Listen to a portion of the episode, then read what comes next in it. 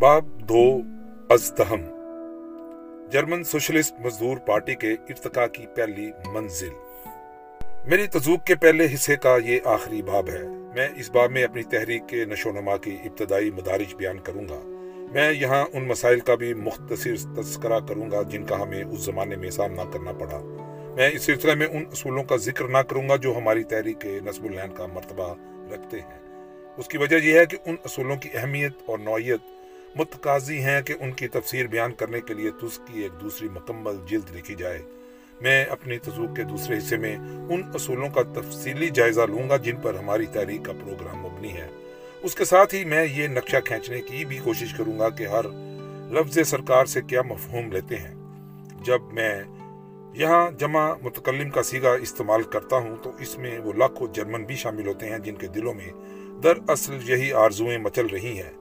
گو انفرادی طور پر ان کی زبانیں وہ الفاظ تلاش کرنے کی قدرت نہیں رکھتی جو پوری طرح ان کے من کے سپنوں کو بیان کر سکیں۔ تمام بڑی بڑی اصلاحی تحریکوں کی ایک عجیب خصوصیت رہی ہے کہ شروع میں ہمیشہ کوئی ایک شخصیت لاکھوں انسانوں کی ترجمانی کی دعوت لے کر اٹھتی ہے۔ دنیا میں جتنے عظیم الشان انقلاب آئے، ان کی منزل مقصود تک پہنچنے کی تمنا تو صدیوں پہلے کروڑوں انسانوں کے سینوں میں کروٹیں لے رہی تھیں، لیکن یہ تمنا اس وقت تک عملی جمع نہ پہن سکی، جب تک انہی کروڑوں انسانوں میں سے بالآخر ایک آدمی اٹھا اور اس نے عوام کے عزائم کا اعلان کرنے کے لیے نقیب کے فرائض سر انجام دیے۔ پھر اس اعلان کے بعد وہ نقیب اس قدیم تمنا کے حامیوں کا علم بردار بن گیا۔ اور انجام کار اس نے اپنی پرانی تمنا کو ایک بالکل نیا روپ دے کر پورا بھی کر دکھایا۔ شد پریشان خواب من از کثرت تعبیر ہا۔ آج ہماری قوم کے لاکھوں افراد ہماری موجودہ حالت میں بنیادی انقلاب کے متمنی ہیں۔ ان کی اس خواہش کا ثبوت وہ شدید بے چینی ہے جو آج ان میں پھیلی ہوئی ہے۔ ان کا یہ جذبہ ہزاروں صورتوں میں ظاہر ہو رہا ہے۔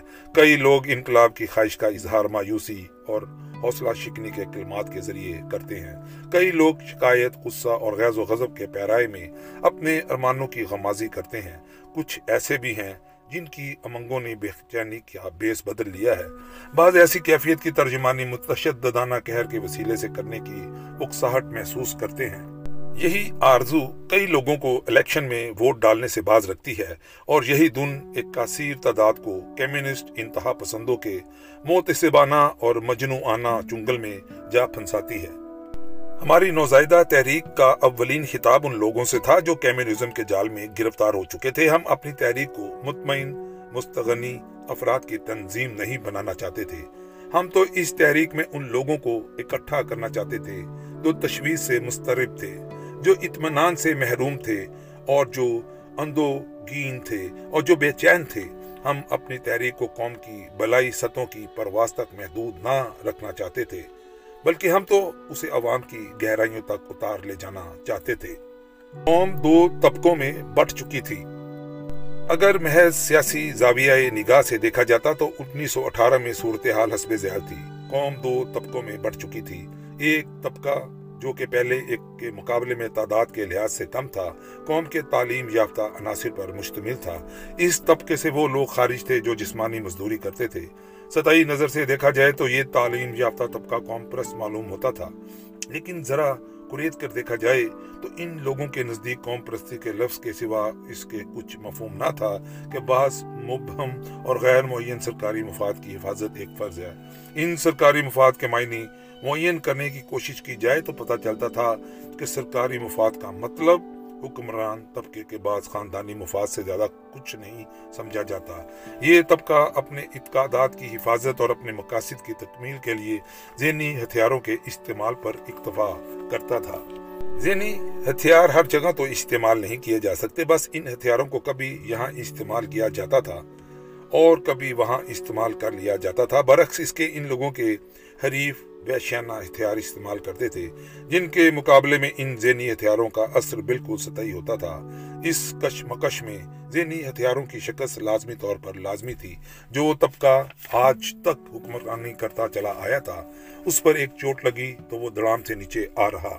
اب وہ خوف سے کانپنے لگے اور بے رحم فاتح نے جو توہین امیل شرائط بھی ان پر عائد کی انہوں نے خاموشی سے تسلیم کر لی۔ اس طبقے کے مقابلے میں دوسرا طبقہ جسمانی محنت مزدوری کرنے والے عوام کے ہجوم پر مشتمل تھا۔ یہ دوسرا طبقہ کم و بیش کمیونسٹ رجحان رکھنے والی تحریکوں کے ماتحت منظم تھا۔ منظم عوام نے تہیا کر رکھا تھا کہ تعلیم یافتہ طبقے نے کوئی مزاحمت کی تو اسے ڈنڈے کے زور سے ختم کر دیں گے۔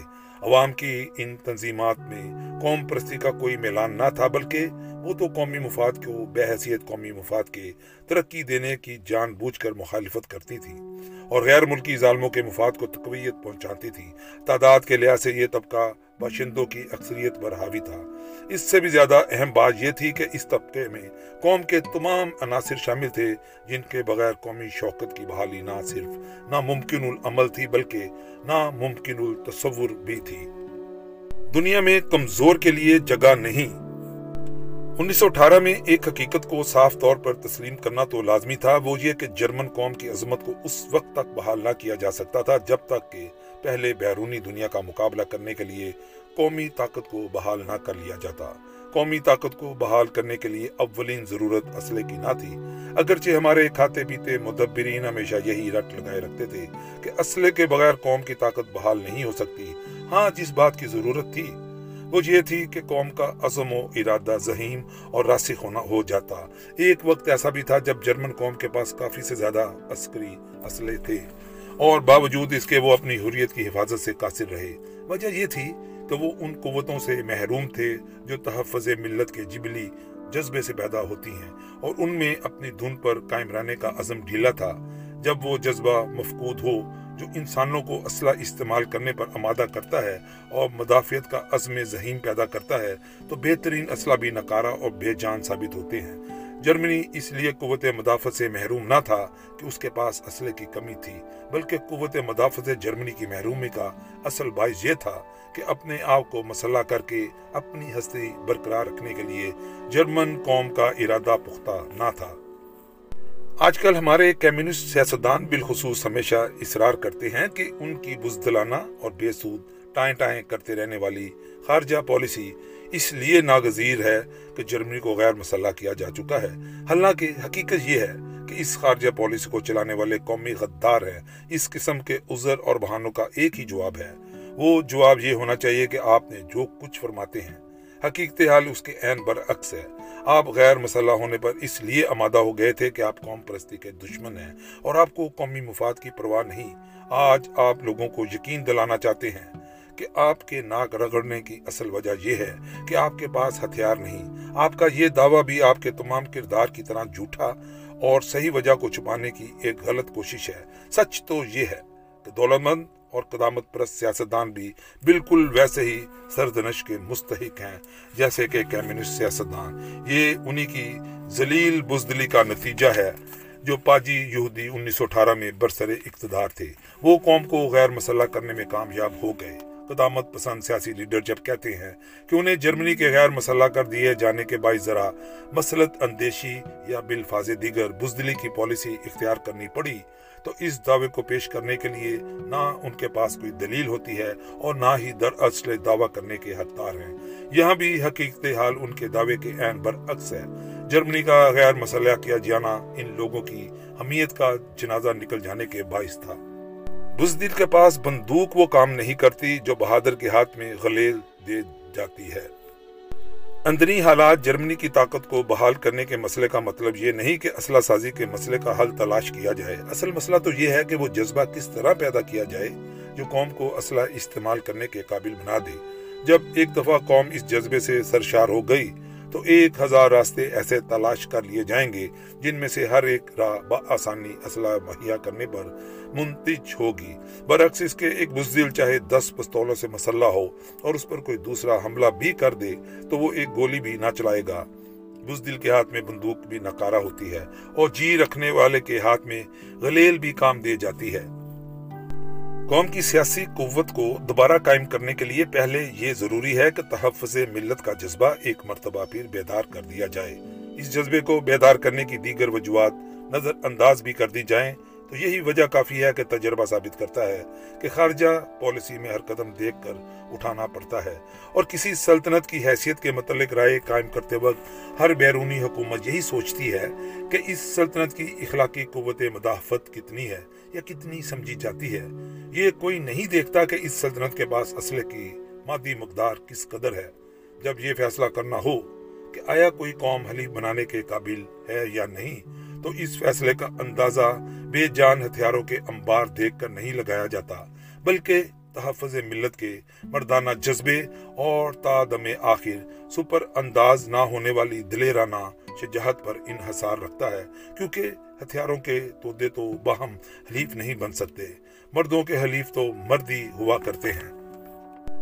یہی وجہ ہے کہ برطانوی قوم دنیا کا بہترین حلیف سمجھی جاتی ہے اور اس وقت تک سمجھی جائے گی جب تک برطانوی عوام کا جذبہ حمیت اور برطانوی حکومت کی سنگ دلانا ہٹ درمی برقرار ہے۔ انہی خسلتوں کے تفیل برطانیہ جس جنگ میں ایک دفعہ ہاتھ ڈال دے، پھر چاہے جنگ کتنی ہی طویل کیوں نہ ہو جائے، کیسی ہی شدید قربانیاں کیوں نہ برداشت کرنی پڑیں، کیسی ہی قسم کے ذرائع کیوں نہ استعمال کرنے کی نوبت آ جائے جب تک فتح نصیب نہ ہو، تب تک برطانیہ اس جنگ سے دست بردار نہیں ہوتا جو عسکری ہتھیار فی الفور اور فی الحقیقت موجود ہوں۔ اگر ان کی مقدار دوسری قوموں کے مقابلے میں قطن ناکافی ہو، تب بھی برطانیہ کی اس روش میں فرق نہیں آتا۔ اگر ایک دفعہ یہ سمجھ لیا جائے کہ جرمنی کی بحالی کا مسئلہ قوم کے سیاسی حفظ نفس کے جذبے کو بدار کرنے پر منحصر ہے، تو پھر ہم صاف طور پر اندازہ کر سکیں گے کہ صرف ان عناصر کو اپنے ساتھ شامل کرنا کافی نہیں جو پہلے سے قوم پرست ہیں، بلکہ جو آمد الناس جان بوجھ کر قوم پرستی سے منحرف ہو چکے ہیں۔ ان کے عقیدے بدل کر انہیں اثر نو قومی اصولوں کا قائل کرنا بھی لازمی ہے۔ جدید تحریکوں کو صرف عوام کی پشت پنائی کامیاب بنا سکتی ہے۔ ہماری تحریک ابھی نوزائیدہ تحریک تھی۔ ایک اس قسم کی تحریک جو ابھی ابتدائی مراحل طے کر رہی تھی اور جرمن سلطنت کو ایک مرتبہ پھر مطلق العنان بنانے کے خواب دیکھ رہی ہو، اپنی عملی کوششوں کا نقشہ تیار کرتے وقت عوام الناس کی حمایت حاصل کرنا اپنا خاص الخاص مقصد سمجھنا چاہیے۔ بے حیثیت مجموعی ہمارا نام نہاد کھاتے پیتے طبقات بالکل کاہل ہیں۔ ان کا قوم پرستی کا جوش ایسا ضعیف ہے کہ وہ کبھی قوم پرستی کی خاطر کسی طاقتور اور داخلی یا خارجی پالیسی کا ڈٹ کر مقابلہ نہیں کر کر سکتے۔ جرمنوں کا کھاتا پیتا طبقہ نہایت تنگ نظر ہے۔ اگر کامیابی سامنے نظر آ رہی ہو، تو پھر شاید یہ لوگ عدم تعاون کی نوعیت کا برا بلا مقابلہ کر لیں۔ بسمار کے زمانے میں ایسا ہی ہوا تھا، لیکن ان کی ضرب المثل بزدلی کے باعث ان سے کبھی کسی عملی اقدام کا خطرہ تو ہو ہی نہیں سکتا۔ برعکس اس کے ہمارے عوام کی، اس کثیر تعداد کی کیفیت بالکل مختلف ہے، جس پر بین الاقوامی اصولوں کا رنگ چڑھا ہوا ہے۔ وہ اپنی طبعی سادہ خشبند کے سبب تشدد کی تلقین قبول کرنے پر آسانی آمادہ ہو جاتے ہیں۔ ان کے لیڈر یہودی ہیں۔ یہودی فطرتاً زیادہ وحشی اور سنگ دل ہوتے ہیں۔ اس لیے یہ دونوں طاقتیں مل کر جرمن عظمت کو بحال کرنے کی کسی کوشش کو کچل دیں گی۔ اس سے پہلے انہوں نے اسی طرح جرمن فوج پر عقب سے حملہ کر کے اسے برباد کر دیا تھا۔ پھر سب سے بڑی بات یہ ہے کہ منظم عوام کی یہ طاقت ہمارے موجودہ پارلیمنٹری نظام حکومت کو استعمال کر کے نہ صرف خارجی پالیسی کو قوم پرستی کے خطوط پر چلنے سے باز رکھ سکتی ہے، بلکہ جرمنی کی سیاسی قوت کی بحالی کے راستے میں بھی روڑے اٹکا سکتی ہے۔ جب تک حکومت کی سیاسی قوت بحال نہیں ہوتی، تب تک غیر ممالک میں جرمنی کی عظمت کا سکہ دوبارہ کس طرح جمایا جا سکتا ہے؟ یہی وجہ ہے کہ ہمارا ملک مناسب حلیفوں سے محروم ہے۔ جرمن قوم کی صفوں میں ڈیڑھ کروڑ کیمنسٹوں جمہوریت پرستوں، امن پرستوں اور اعتدال پسندوں کے وجود سے ہماری حکومت جس طرح مجبور اور لاچار ہے، اس کا احساس صرف ہمیں تک محدود نہیں۔ غیر قوموں کو بھی ہماری حکومت کی ان مجبوریوں کا علم ہے۔ جب یہ قومیں جرمنی کے ساتھ اتحاد قائم کرنے کے لیے ایک مسئلے پر غور کرتی ہیں، تو اس کا نفع نقصان سوچتے وقت وہ ہماری ان مجبوریوں کو بھی مد نظر رکھتی ہیں۔ بھلا ایسی سلطنت کے ساتھ کون اتحاد قائم کرتا ہے، جس کی آبادی کا ایک فول حصہ سرے سے کسی مستقل اور پختہ خارجہ پالیسی کے قیام ہی کا مخالف ہے، یا مخالف نہیں تو کم از کم اس کے ساتھ تعاون پر بھی آمادہ نہیں۔ گھر سے باہر اقتدار حاصل کرنے سے پہلے گھر کے اندر اتحاد قائم کرنا ضروری ہے۔ صورتحال اس لیے بد سے بدتر ہوتی جا رہی ہے کہ جو سیاسی پارٹیاں قوم سے غداری کی مرتکب ہوئی تھیں، ان کے لیڈر اب ہر ایسی کوشش کی مخالفت کرتے ہیں جو جرمنی کی عظمت کو بحال کرنے کی خواہاں ہو۔ اس مخالفت سے ان کی غرض سوائے اس کے کچھ نہیں کہ وہ جن مناسب پر ایک دفعہ قابض ہو چکے ہیں، اب ان سے علیحدہ ہونے پر آمادہ نہیں۔ انسان کی تاریخ جن قوانین کتابیں ہے ان کی روح سے یہ کبھی ممکن نہیں کہ جو لوگ سلطنت کی تباہی اور زوال کا باعث تھے اور جو یہ تباہی لائے، ان سے انتقام حاصل کیے بغیر کبھی جرمن قوم اس مقام پر پہنچ سکے جہاں وہ پہلے تھی۔ آنے والی نسلیں نومبر انیس سو اٹھارہ کے انقلاب کو صرف ایک بغاوت ہی سمجھیں گی، بلکہ ملک کے خلاف غداری بھی قرار دیں گی۔ یہی وجہ ہے کہ جرمن سرکار کی خود مختاری اور سیاسی حریت کو دوبارہ حاصل کرنے سے قبل قوم کے اندر ایک متحدہ محاذ قائم کرنا لازمی ہے۔ یہ متحدہ محاذ صرف اسی طرح قائم ہو سکتا ہے کہ عوام کو پر امن ذرائع سے اپنے عقائد تبدیل کرنے پر آمادہ کیا جائے۔ اگر وسائل اور ذرائع کے زاویہ نگاہ سے دیکھا جائے تب بھی جرمنی کو بیرونی غلامی سے آزاد کرانے کی تجویز اس وقت تک دیوانے کے خواب سے کچھ زیادہ وقت نہیں رکھتی، جب تک قوم کے عوام حصول آزادی کی کوشش کی پشت بنائی پر آمادہ نہ کیے جا چکے ہوں۔ اگر اس مسئلے پر خالص عسکری زاویہ نگاہ سے غور کیا جائے، تب بھی ہر شخص تسلیم کرے گا۔ بالخصوص ہر فوجی افسر تو بغیر کسی ہچکچاہٹ کے مان لے گا کہ کسی بیرونی دشمن کی خلاف جنگ لڑنی ہو تو طالب علموں کے رسالے برتی کر کے ان سے کام نہیں چلایا جا سکتا۔ قوم کی ذہنی قوت کے ساتھ ساتھ جنگ میں جسمانی طاقت کی بھی ضرورت محسوس ہوتی ہے۔ مزید بری اگر مدافعت کے فرائض فقط تعلیم یافتہ طبقہ ہی کے سپرد کر دیے جائیں، تو تھوڑے ہی عرصے میں قوم کا یہ بے بہا خزانہ ضائع ہو جائے گا۔ جن نوجوانوں نے گزشتہ جنگ میں اپنی خدمات رضاکارانہ طور پر پیش کی اور پھر انیس سو چودہ کے موسم خزاں میں فلنڈرز کے میدان میں کام آ گئے تھے۔ بعد میں ان کی کمی بری طرح محسوس ہوئی تھی۔ وہ قوم کی متاع عزیز تھے۔ ان کی کمی ساری جنگ کے دوران میں پوری نہ ہو سکی۔ اگر قوم کے مزدور پیشہ طبقات جان پر کھیل جانے والے فوجی رسالوں میں شمولیت پر آمادہ نہ ہوں تو نہ صرف جنگ کے لیے فوج مہیا کرنا ہی محال ہو جائے، بلکہ قوم کے اندر متحدہ محاذ کے فقدان اور متفقہ ارادے کے بغیر ضروری سامان جنگ اور اسلحہ بھی تیار نہیں ہو سکتے۔ ہماری قوم غیر مسلح کی جا چکی ہے۔ اس کو مسلح ہونے کی اجازت نہیں۔ ورسائی کے صلح نامہ کے ماتحت ہزاروں ایسے جاسوس مقرر ہیں جو ہمیں کوئی ایسا سامان تیار نہ کرنے دیں گے، جو ہمیں آزادی اور حریت حاصل کرنے میں مدد دے سکے۔ جب تک جسوسوں کی اس فوج سے نجات حاصل نہیں کی جاتی، تب تک ہم کوئی تیاری نہیں۔ ہماری کوشش تو یہ ہونی چاہیے کہ ملک میں سوائے ان لوگوں کے کوئی شخص جسوسی کے فرائض انجام دینے پر آمادہ نہ کیا جا سکے، جو اپنی جبلی بدتینتی کے باعث روپیہ لے کر دنیا کی ہر شے فروخت کرنے پر تیار ہو جایا کرتے ہیں۔ ایسے چند ذلیل نفو سے نپٹنا بھی کچھ مشکل نہیں ہوتا۔ لیکن جو لاکھوں انسان محض اپنی سیاسی عقائد کے باعث قوم کو ہر قسم کی بحالی کے مخالف ہیں۔ ان کا مقابلہ ذرا ٹیڑھی کھیر ہے۔ کم از کم اس وقت تک ان کا مقابلہ ممکن نہیں، جب تک ان کی مخالفت کی اصل بنیاد یعنی بین الاقوامی اشتراکیت پر غلبہ حاصل نہیں کر لیا جاتا اور عوام کے دل و دماغ کو اس زہر سے پاک نہیں کر دیا جاتا۔ بے حیثیت ایک قوم اور سلطنت کے اپنی آزادی واپس حاصل کرنے کے امکان پر چاہے ہم کسی زاویہ نگاہ سے غور کریں، چاہے ہم اس مسئلے کو سمان حرب اور اسلحہ مہیا کرنے کے پہلو سے دیکھیں، اور چاہے میدان جنگ میں سرفروشی کے تقاضوں کو محلوز رکھیں۔ ہر طرف سے ایک ہی شرط اول کی ضرورت یکساں محسوس ہوتی ہے۔ اور وہ شرط اول یہ ہے کہ پہلے قوم کے عوام کو قومی حریت اور استقلال کا حامی بنایا جائے۔ غلام کوئی بھی ترقی کر جائے تو اس سے غیر ہی فائدہ اٹھاتے ہیں۔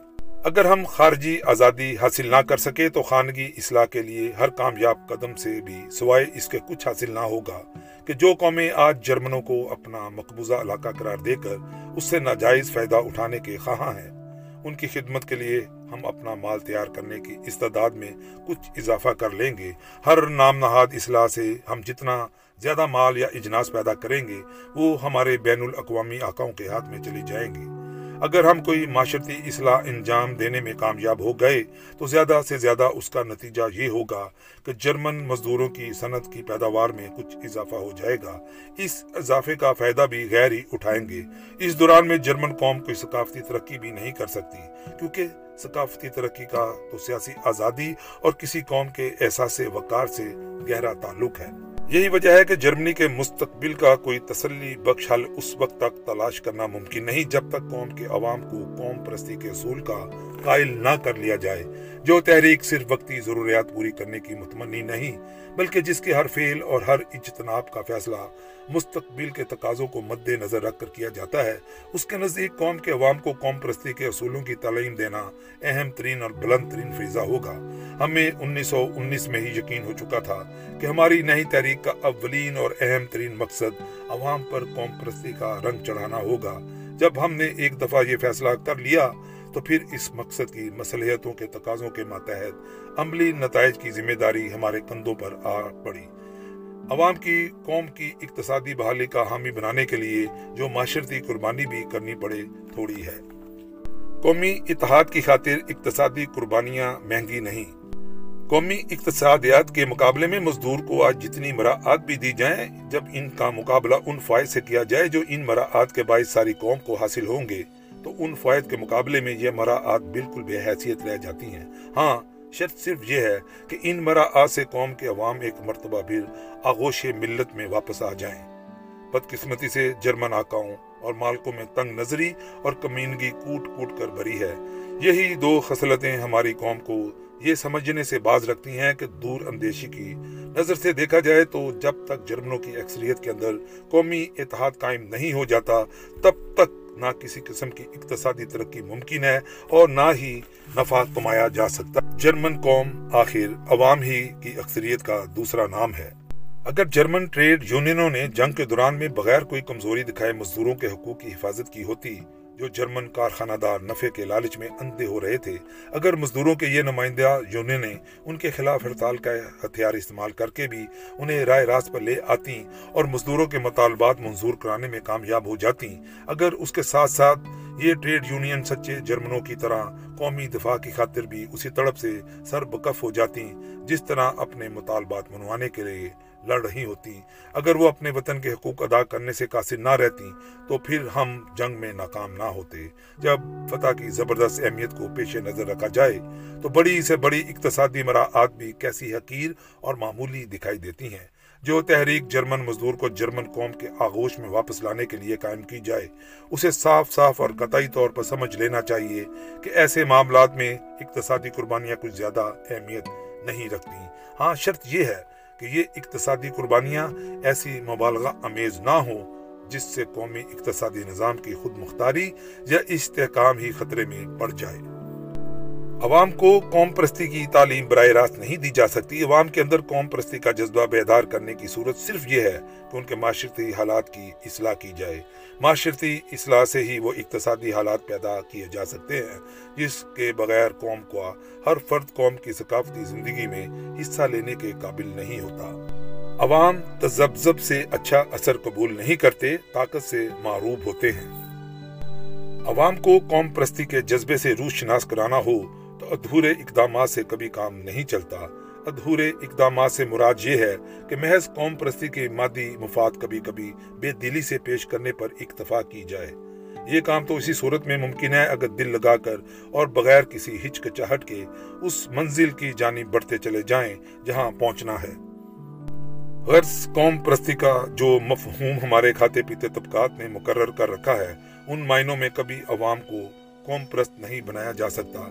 کھاتے پیتے لوگوں کے نزدیک قوم پرستی تو کچھ مذائقہ نہیں، لیکن اس کے ساتھ ہی انہوں نے بہت کچھ اگر مگر لگا رکھی ہے۔ قوم پرستی کا معنی ہے غیر مشروط، بے انتہا اور جشولی قوم پرستی لوہے کو لوہا ہی کاٹ سکتا ہے۔ یہ خیال تو کم ہمت کھاتے پیتے طبقات میں ہی پایا جا سکتا ہے کہ آسمانی بادشاہت پر خالی کھولی راضی ناموں سے بھی قبضہ حاصل کیا جا سکتا ہے۔ کسی قوم کے عوام، پروفیسر اور مدبرین نہیں ہوتے۔ عوام کو باریک خیالوں سے واجبی ہی واجبی شناسائی ہوتی ہے۔ عوام کے بیلانات تو جذبات پر انحصار رکھتے ہیں۔ عوام کی برائیوں اور بلائیوں دونوں کی جڑیں جذبات سے پھوٹتی ہیں۔ عوام پر صرف طاقت کے اظہار کا اثر ہوتا ہے۔ طاقت کا اظہار اسی صورت میں ممکن ہے جب یا تو صاف صاف کسی کی حمایت کی جائے یا مخالفت کی جائے۔ عوام پر کبھی ایسی ادھوری روش کا اثر نہیں ہوتا جو مخالفت اور حمایت کے مابین ڈاواں ڈول ہو۔ چونکہ عوام کا میلان جذبات پر انحصار رکھتا ہے۔ یہی وجہ ہے کہ جب عوام کسی کے حامی یا مخالف ہو جائیں تو پھر حیرت انگیز استقامت سے اپنے فیصلے پر ڈٹے رہتے ہیں۔ ایمان سے پیدا ہونے والا یقین ہمیشہ علم سے پیدا ہونے والے یقین کے مقابلے میں زیادہ مضبوط ہوتا ہے۔ ذہن سے احترام مٹ جاتا ہے، لیکن قلب سے محبت محو نہیں ہوتی۔ اختلاف رائے ختم ہو جاتا ہے، لیکن نفرت مشکل ہی دور ہوتی ہے۔ اس قرائے عرض پر جتنی بھی زبردست انقلابات رونما ہوئے، ان کو پیدا کرنے والی طاقت کبھی علمی بحث مباحثے سے پیدا نہیں ہوئی، نہ ہی کبھی علمی مو شگافیوں سے عوام کو گہرا متاثر کیا جا سکا ہے۔ ہاں جوش عقیدت سے لبریز ہو کر عوام ہمیشہ کارہائے نمایاں انجام دیتے رہے ہیں، بسا اوقات عوام کو میدان عمل میں دکیلنے والا یہ جوش عقیدت جنون کی صورت اختیار کر جاتا رہا ہے۔ جو کوئی عوام کے دل مٹھی میں لینے کا خواہاں ہو، اسے پہلے وہ چابی تلاش کرنی چاہیے، جس سے عوام کے دلوں کے دروازے کھلتے ہیں۔ دو اور دو چار کا پہاڑا یاد کرنے سے عوام کے دل کا کفل کبھی نہیں کھولا جا سکتا۔ ہاں عزم ذہیم سے، اور اگر ضرورت ہو تو طاقت سے کام لے کر یہ کفل ہمیشہ کھولا جا سکتا ہے۔ عوام تب ان انتہا پسند ہوتے ہیں۔ عوام پر صرف اسی صورت میں قابو حاصل کیا جا سکتا ہے کہ جو لوگ تحریک کی قیادت کر رہے ہیں، وہ پکا ارادہ کر لیں کہ نہ صرف اپنے مقاصد حاصل کر کے رہیں گے، بلکہ جو دشمن مقابلے پر آئے گا، اسے بھی ختم کر دیں گے۔ جب عوام دیکھتے ہیں کہ کسی فریق نے اپنے حریف پر زبردست حملہ کر دیا ہے، تو وہ سمجھتے ہیں کہ ایسا زبردست حملہ آور ضرور حق پر ہی ہوگا۔ لیکن اگر حملہ آور مذہب ہو اور اپنی کامیابی سے یہ فائدہ نہ اٹھائے کہ اپنے مد مقابل کو بالکل ختم کر دے، تو پھر لوگ سمجھتے ہیں کہ اس حملہ آور کو ضرور اپنی سچائی پر شک ہے۔ کبھی کبھی تو حملہ آور کے تذبذب سے یہ نتیجہ بھی عکس کر لیا جاتا ہے کہ ضرور اس کے دعوے میں کھوٹ شامل ہوگا۔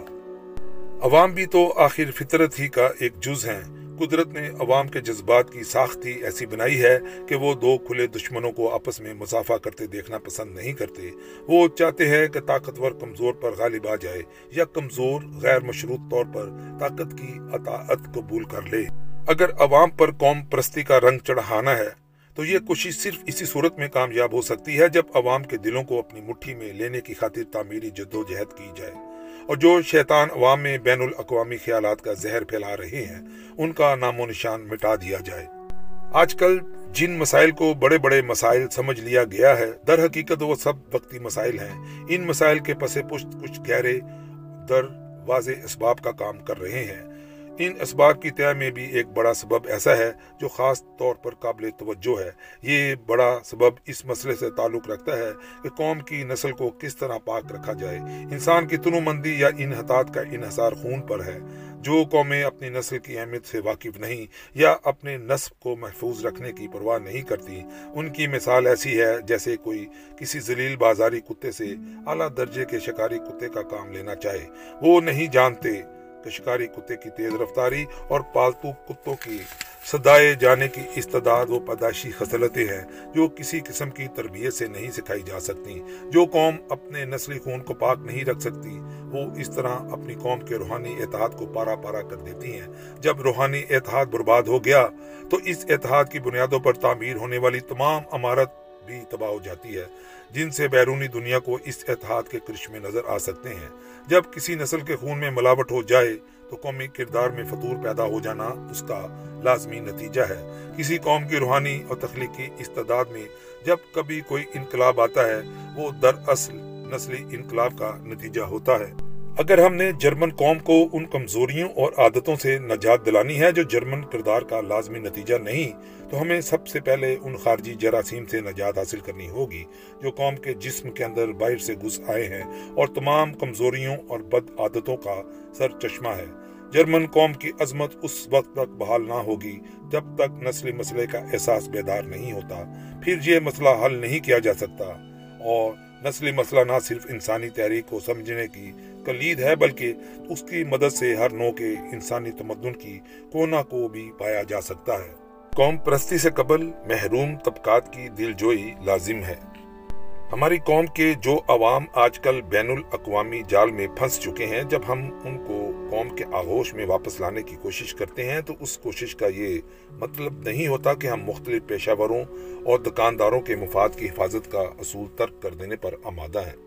مختلف اقسام کی مزدوری اور دکانداری کے مفاد میں جو باہمی تخالف پایا جاتا ہے، اس کے یہ معنی نہیں کہ قوم کو بھی اتنے ہی طبقات میں بانٹ دیا جائے۔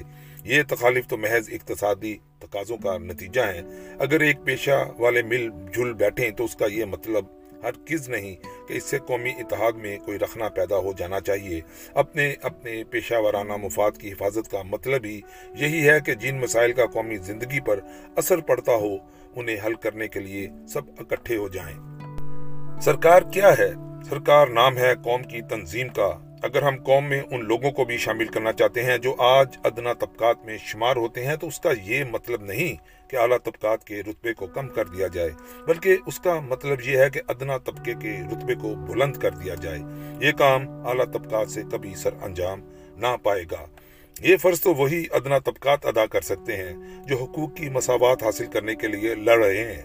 آج کل کھاتے پیتے طبقات کو سرکاری دربار میں جو دخل حاصل ہے، وہ انہوں نے رئیسوں یا نوابوں کی مدد سے حاصل نہ کیا تھا، بلکہ انہوں نے اپنی طاقت سے حاصل کیا تھا اور ان لیڈروں کی مدد سے حاصل کیا تھا جو خود ان کے صفوں سے اٹھے تھے۔ جرمن مزدوروں کے درجے کو بلند کرنے اور انہیں جرمن قوم کے اندر ان کا مقام واپس دلانے کی جد و جہد، خالی میٹھے میٹھے جلسوں اور زبانی جمع خرچ سے کامیاب نہیں بنائی جا سکتی۔ نہ یہ کام قومی اخوت کے راگ گانے سے ہو سکتا ہے۔ اگر واقعی یہ کام کرنا ہے، تو اس کے لیے مزدور کی معاشرتی اور ثقافتی زندگی کو اونچا اٹھانا ہوگا اور اس کی خاطر باقاعدہ محنت کرنی ہوگی۔ یہ محنت اس وقت تک جاری رکھنی پڑے گی۔ جب تک مزدور اور دوسرے طبقات کے مابین جو خلیج حائل ہو چکی ہے، اسے پاٹ نہ دیا جائے۔ جو تحریک یہ مقصد لے کر اٹھی ہو، اسے اپنے پیروں مزدوروں کی صفوں میں تلاش کرنے ہوں گے۔ ایسی تحریک میں پڑھے لکھے طبقات کے صرف ان افراد کو شامل ہونے کی اجازت دی جائے گی جو تحریک کے مقصد کو نہ صرف پوری طرح سمجھ چکے ہوں اور پوری طرح قبول کر چکے ہوں، بلکہ غیر مشروط طور پر تحریک کے پیرو بھی بن چکے ہوں۔ لوگوں میں یہ تبدیلی پیدا کرنا، پھر انہیں باہم اثر نو متحد کر دینا دس یا بیس سال کا کام نہیں۔ یہ مہم تو کئی پشتوں تک جاری رکھنی پڑے گی، جیسا کہ ایسی تحریکوں میں ہمیشہ سے ہوتا چلا آیا ہے۔ کمیونسٹ اور سرمایہ دار دونوں قوم کے خیر خواہ نہیں۔ آج کل کے مزدور کو قوم کے آغوش کے اندر واپس لانے کے راستے میں سب سے بڑی رکاوٹ یہ نہیں کہ وہ دوسرے مزدوروں کے مفاد کی حفاظت کے لیے جد و جہد کرنا چاہتا ہے، بلکہ سب سے بڑی رکاوٹ وہ بین الاقوامی اعتقادات ہیں جن کا رنگ اس پر چڑھ چکا ہے۔ دراصل یہ بین الاقوامی اعتقادات قوم پرستی اور وطن پرستی کے دشمن ہیں۔ قوم اور وطن کی یہ دشمنی مزدوروں کے لیڈروں نے پیدا کی ہے۔ اگر یہ لوگ قومی وفاداری کے جذبے سے سرشار ہوتے، اگر ان کی معاشرتی جد و جہد میں ہمیشہ قومی مفاد مد نظر رہتے، تو پھر ٹریڈ یونینیں لاکھوں مزدوروں کو قوم کے بہترین فرزند بنا دیتی ایسا کرنے سے ان ٹریڈ یونینوں کی اس جد و جہد میں کوئی فرق نہ آتا جو وہ اپنے اقتصادی مطالبات کو منظور کروانے کے لیے جاری رکھ سکتی تھی جو تحریک سچے دل سے جرمن مزدور کو قوم کے آغوش میں واپس لانا چاہتی ہے اور اسے بین الاقوامی حماقت کے پنجے سے نجات دلانا چاہتی ہے، اس کا فرض ہے کہ بعض ایسے خیالات کے خلاف سرگرمی سے مہم جاری کرے جو کارخانہ داروں میں پھیل چکے ہیں۔ ان خیالات میں سے ایک خیال تو یہ ہے کہ قومی مفاد کے پیش نظر ملازمین کا فرض ہے کہ وہ اپنے تمام اقتصادی حقوق آقا کی نظر کر دیں۔ اگر مزدور اپنے منصفانہ اور ضروری حقوق حاصل کرنے کے لیے بھی مطالبہ کرے تو وہ قوم سے بغاوت کا مجرم ہوگا۔ اس قسم کے خیالات پھیلانے والے لوگ بالکل جھوٹے ہیں۔ قوم کے مفاد کا تقاضا یہ نہیں کہ ایک ہی فریق پر ساری ذمہ داری ڈال دی جائے اور دوسرے فریق پر کوئی ذمہ داری نہ ہو۔ اگر کوئی مزدور خود اپنی رائے سے مبالغہ، امیز، مطالبات پیش کرتا ہے، مشترکہ مفاد کا لحاظ نہیں رکھتا یا قوم کے اقتصادی نظام کو قائم رکھنے کی پرواہ نہیں کرتا، تو یقیناً وہ قوم کا مجرم ہے۔ لیکن جو کارخانہ دار ناجائز فائدہ اٹھانے کے لیے ظالمانہ طریقے استعمال کرتا ہے، قوم کے مزدور پیشہ افراد کا حق ادا نہیں کرتا اور مزدور کا پسینہ بے انصافی سے بہا کر خود کروڑوں کماتا ہے۔ اسے بھی تو قوم کا خیر خواہ قرار نہیں دیا جا سکتا۔ ایسے کارخانہ دار کو کوئی حق نہیں کہ وہ اپنے آپ کو قوم پرست کا لقب دے اور نہ ہی اسے قوم پرستی کا چرچا کرنے کا حق ہے۔ وہ تو ایک بے اصول خود غرض ہے جو بے اطمینانی کے بیج بو رہا ہے اور ایک ایسے فساد کی بنیاد رکھ رہا ہے جو دیر یا دود ملک کے حق میں مضر ثابت ہوگا۔ سب سے پہلے نوزائیدہ تحریک کو جس خزانے میں سے ممبر بھرتی کرنے ہیں وہ مزدور پر مشتمل ہے۔ عوام کو بین الاقوامی جنون کے پنجے سے نجات دلانا اس تحریک کا فرض ہے۔ اس تحریک کو سب سے پہلے مزدوروں کی معاشرتی بدحالی دور کرنا چاہیے۔ ان کا ثقافتی معیار جو آج کل افسوسناک حد تک پست ہے، بلند کرنا چاہیے اور انہیں قوم کا ایک ایسا اول العزم اور قابل قدر عنصر بنا دینا چاہیے جو قوم پرستی اور خدمت قوم کے جذبے سے سرشار ہو۔ اگر قوم پرست تعلیم یافتہ طبقات میں سے بعض ایسے افراد ڈھونڈے جا سکیں جنہیں سچ مچ عوام سے محبت ہو، جو شوق سے جرمنی کے مستقبل کی آس لگائے بیٹھے ہوں اور ساتھ ہی اس جد و جہد کی اہمیت بھی سمجھتی ہوں، جس کا مقصد یہ ہے کہ عوام کے دلوں کو اپنی مٹھی میں کر لیا جائے۔ تو ایسے افراد کو تحریک کی جانب سے خوش آمدید کہتے ہوئے اپنی صفوں میں جگہ دے دینی چاہیے۔ ایسی تحریک اپنے اراکین ہرگز ان کھاتے پیتے رائے دے ہندگان میں سے بڑھتی نہیں کر سکتی، جنہیں نہ عقل ہے نہ سمجھ۔ اگر اس تحریک نے ایسا کیا، تو اس میں سے ایسے لوگوں کی کاثیر تعداد گسائے گی، جن کی ذہنیت عوام کی ہمدردیاں حاصل کرنے کی جد و جہد مفلوج کر کے رکھ دے گی۔ خیالی طور پر یہ کہہ دینا بہت آسان ہے کہ اگر قوم کے اعلیٰ اور ادنا طبقات کو ایک ہی تحریک میں جمع کر دیا جائے، تو عوام پر اس کا اثر بہت اچھا ہوگا۔ تاہم، حقیقت یہ ہے کہ اگرچہ کھاتے پیتے لوگوں پر ایک نفسیاتی اثر پیدا کیا جا سکتا ہے، ان کو جوش میں لایا جا سکتا ہے۔ عام مظاہروں سے ان کو تحریک مقاصد کا تھوڑا بہت ہمدرد بھی بنایا جا سکتا ہے، لیکن ان کی روایتی خصلتیں نہیں بدلی جا سکتی۔ بالفاظ دیگر کھاتے پیتے طبقات سے نا اہلیت اور کم ہمتی کبھی دور نہیں کی جا سکتی۔ یہ دونوں عادتیں تو صدیوں سے ان کی گٹی میں پڑی ہیں۔ دونوں طبقات کے ثقافتی معیار میں اتنا فرق ہے اور معاشرتی اور اقتصادی مسائل کے متعلق ان کی روش ایسی متضاد ہے کہ جس تحریک میں ان دونوں کو اکٹھا کر دیا جائے، جب اس کا مظاہروں کے زور سے پیدا کیا ہوا جوش ختم ہو جائے گا۔ تو پھر دونوں طبقات کا تخالف تحریک کے راستے میں رکاوٹ بن جائے گا۔ آخر میں یہ بھی کہہ دینا چاہیے کہ ہمارا پروگرام یہ نہیں کہ دوسرے گروہوں کو راضی کرنے کی غرض سے قوم کرستوں کے رویے میں کوئی تبدیلی پیدا کی جائے، بلکہ ہمارا پروگرام تو یہ ہے کہ ان لوگوں کو اپنے بس میں لے آئیں جو قوم پرستی کے مخالف ہیں۔ ساری تحریک کاروبار کا نقشہ اسی زاویہ نگاہ سے تیار کرنا چاہیے۔ کسی عقیدے کی تبلیغ سے پہلے اس پر پختہ یقین لازمی ہے۔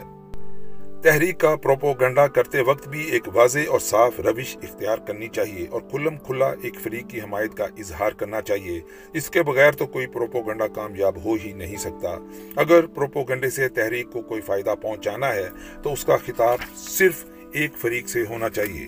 اگر کوئی پروپوگنڈا اپنی اپیل کا رخ بدلتا ہے تو ممکن ہے ایک فریق اس کو سمجھ نہ سکے یا دوسرا فریق اس سے ناراض ہو جائے یا یہ سمجھا جائے کہ یہ پروپوگنڈا تو بالکل افتادہ اور بے سود امور پر توجہ دے رہا ہے۔ وجہ یہ کہ جن دو فریقوں کا یہاں ذکر ہے، ان کی ذہنی تربیت بالکل مختلف انداز سے ہوئی ہے۔ کوئی خیال جس اسلوب سے پیش کیا جاتا ہے، اس کا بھی لوگوں پر مختلف اثر ہوتا ہے۔ یہ باتیں دیکھنے میں چھوٹی چھوٹی معلوم ہوتی ہیں، لیکن دو جدا گانا معاشرتی طبقات سے تعلق رکھنے والے افراد کے لیے ان کا فرق بہت بڑی اہمیت رکھتا ہے۔ اگر پروپوگنڈا چھوٹی چھوٹی باتوں سے بچنے کی کوشش کرے اور آمیانہ انداز میں اپنا مطلب ظاہر نہ کرے تو عوام پر اس کا اثر نہ ہوگا۔ دوسری طرف اگر پروپوگنڈا عوام کے خام جذبات کو الفاظ اور علامات کا جامع پنا دے تو پڑھے لکھے طبقات اس کو پسند نہ کریں گے۔ کیونکہ وہ کہیں گے یہ پروپوگنڈا تو بالکل گھونڈا اور سو کے آنا ہے۔ جن لوگوں کو تقریر کرنے کی قابلیت کا بڑا دعویٰ ہوتا ہے، اگر ان میں سے سو آدمیوں کا جائزہ لیا جائے تو وہ مشکل ایسے دس ملیں گے جو آج بنگیوں اور لوہاروں اور کلیوں کے کسی مجمع کے سامنے تقریر کر کے اسے قائل کر سکیں۔ اور کل اسی مضمون کو اتنے ہی پر اثر طریقے سے یونیورسٹی کے پروفیسروں اور طالب علموں کے سامنے پیش کر سکیں۔ ایسے مقرر تو کوئی ہزار میں سے ایک ملے گا جو کسی ایسے مجمع کے سامنے تقریر کر سکے، جہاں ایک ہی جلسے میں لوہار اور پروفیسر ملے جلے بیٹھے ہوں اور تقریر بھی پھر اسی طرح کر سکے کہ سب لوگ اس کے مطلب کو پوری طور پر اور یکساں طور پر سمجھ جائیں۔ تقریر کا انداز ایسا ہو کہ دونوں گروہوں میں جوش پیدا ہو جائے اور دونوں دل سے اس کی داد بھی دیں۔ ہمیشہ یاد رکھنا چاہیے کہ دنیا کے اکثر بلند خیالات اور پاکیزہ عقید عوام کو اسی صورت میں سمجھائے جا سکتے ہیں جب ان خیالات اور عقائد کو عوام کے سامنے بیان کرنے کے لیے کسی معمولی درجے کے مبلغ کی امداد بھی شامل ہو۔ عوام کو ایک عقیدہ سمجھانے میں اس بات سے کوئی مدد نہیں ملتی۔ جس اعلیٰ دماغ والے انسان نے یہ نظریہ ایجاد کیا تھا، اس کا رتبہ کتنا بلند ہے۔ عوام کو سمجھانے میں کامیابی کا انحصار تو اس پر ہے کہ اس کا نظریہ کے مبلک کہاں تک اسے عام فہم پیرائے میں بیان کر سکتے ہیں۔ جمہوریت پرستوں اور کیمنسٹوں کی تحریکیں قوم کے عوام کو اس لیے کھینچنے میں کامیاب ہو جاتی ہیں تھیں کہ یہ لوگ جن مسائل کو بیان کرتے ہیں، عوام کے دل میں پہلے سے ان کے لیے ہمدردی موجود ہے۔ ان کے خیالات جتنے تنگ اور دلائل جتنے محدود ہوں، اتنی ہی زیادہ آسانی سے عوام ان کا مطلب سمجھ سکتے ہیں اور اتنی ہی جلدی ان پر یقین بھی کر لیتے ہیں۔ وجہ یہ کہ اس قسم کے خیالات اور دلائل عوام کی گٹیا ذہنی قابلیت کے مطابق ہوتے ہیں۔ یہی مسئلیتیں تھیں جن کو مد نظر رکھ کر ہماری نئی تحریک نے ایک صاف اور سادہ پالیسی اختیار کی۔ یہ پالیسی حسب ذیل تھی۔ پروپوگنڈے کا پیغام اور انداز بیان دونوں اس قسم کے ہونے چاہیے جو عوام کے ذہن سے اونچے نہ ہوں۔ پروپوگنڈے کی قدر و قیمت کا اندازہ محض اس کی عملی کامیابی سے لگانا چاہیے۔ جس جلسے میں عوام جمع ہوں وہاں کسی مقرر کی کامیابی کا معیار یہ نہیں کہ اس کی تقریر حاضرین میں سے خالی تعلیم یافتہ لوگ ہی سمجھ سکیں۔ بلکہ اچھا مقرر وہ ہے جو عوام کے دل مٹھی میں کر لینے کا گر جانتا ہو۔ اگر کوئی پڑھا لکھا آدمی کسی جلسے میں موجود ہو اور کسی تقریر میں محض اس وجہ سے نقص نکالے کہ تقریر کی علمی سطح اس کی اپنی قابلیت سے کم تھی گو اس نے جلسے میں یہ بھی دیکھ لیا ہو کہ اس تقریر کا اثر معمولی قابلیت رکھنے والے لوگوں پر بہت اچھا ہوا تھا، جن کو قائل کرنا اصل مقصد ہے۔ تو ایسا پڑھا لکھا آدمی اپنے اس رویے سے فقط یہ ثابت کرتا ہے کہ اس میں صورتحال کا اندازہ کرنے کی قابلیت قطن موجود نہیں اور اس لیے وہ کسی نئی تحریک کے لیے ہرگز مفید ثابت نہیں ہو سکتا۔ کسی تحریک کے لیے صرف وہی تعلیم یافتہ لوگ مفید ہو سکتے ہیں جو تحریک کے پیغام اور مقاصد کو ایسی اچھی طرح سمجھ چکے ہوں کہ پروپوگنڈا کرتے وقت فقط پروپوگنڈے کی کامیابی محلوز رکھیں۔ آخر ہمارے پروپوگنڈے کا مقصد قوم پرستی کا میلان رکھنے والے لوگوں کے لیے تفنن تباہ کا سامان مہیا کرنا تو نہیں۔ پروپوگنڈے کا مقصد یہ ہے کہ ان لوگوں کو قائل کیا جائے جو ہماری نسل سے ہیں اور جن کی رگوں میں ہمارا ہی خون دوڑ رہا ہے۔ آج تک وہ قوم پرستی کے مخالف رہے ہیں۔ قاعدہ کلیہ کے طور پر کہا جا سکتا ہے کہ ہمیں اپنی جد و جہد کامیاب بنانے کے لیے جس قسم کا پروپوگنڈا کرنا ہے، اس پروپوگنڈے کو عملی شکل دینے کے لیے جو طریقہ اختیار کرنے ہیں، ان کا فیصلہ کرنے کے لیے ہمیں وہ اصول اور قواعد پیش نظر رکھنا چاہیے، جن کی تفصیل اس کتاب کے ایک باب میں بیان ہو چکی ہے۔ اس باب کا عنوان ہے جنگ اور پروپوگنڈا۔ ہماری تحریک کو بعد میں جو کامیابی نصیب ہوئی، وہ اس امر کا ثبوت ہے کہ ہمارا فیصلہ صحیح تھا۔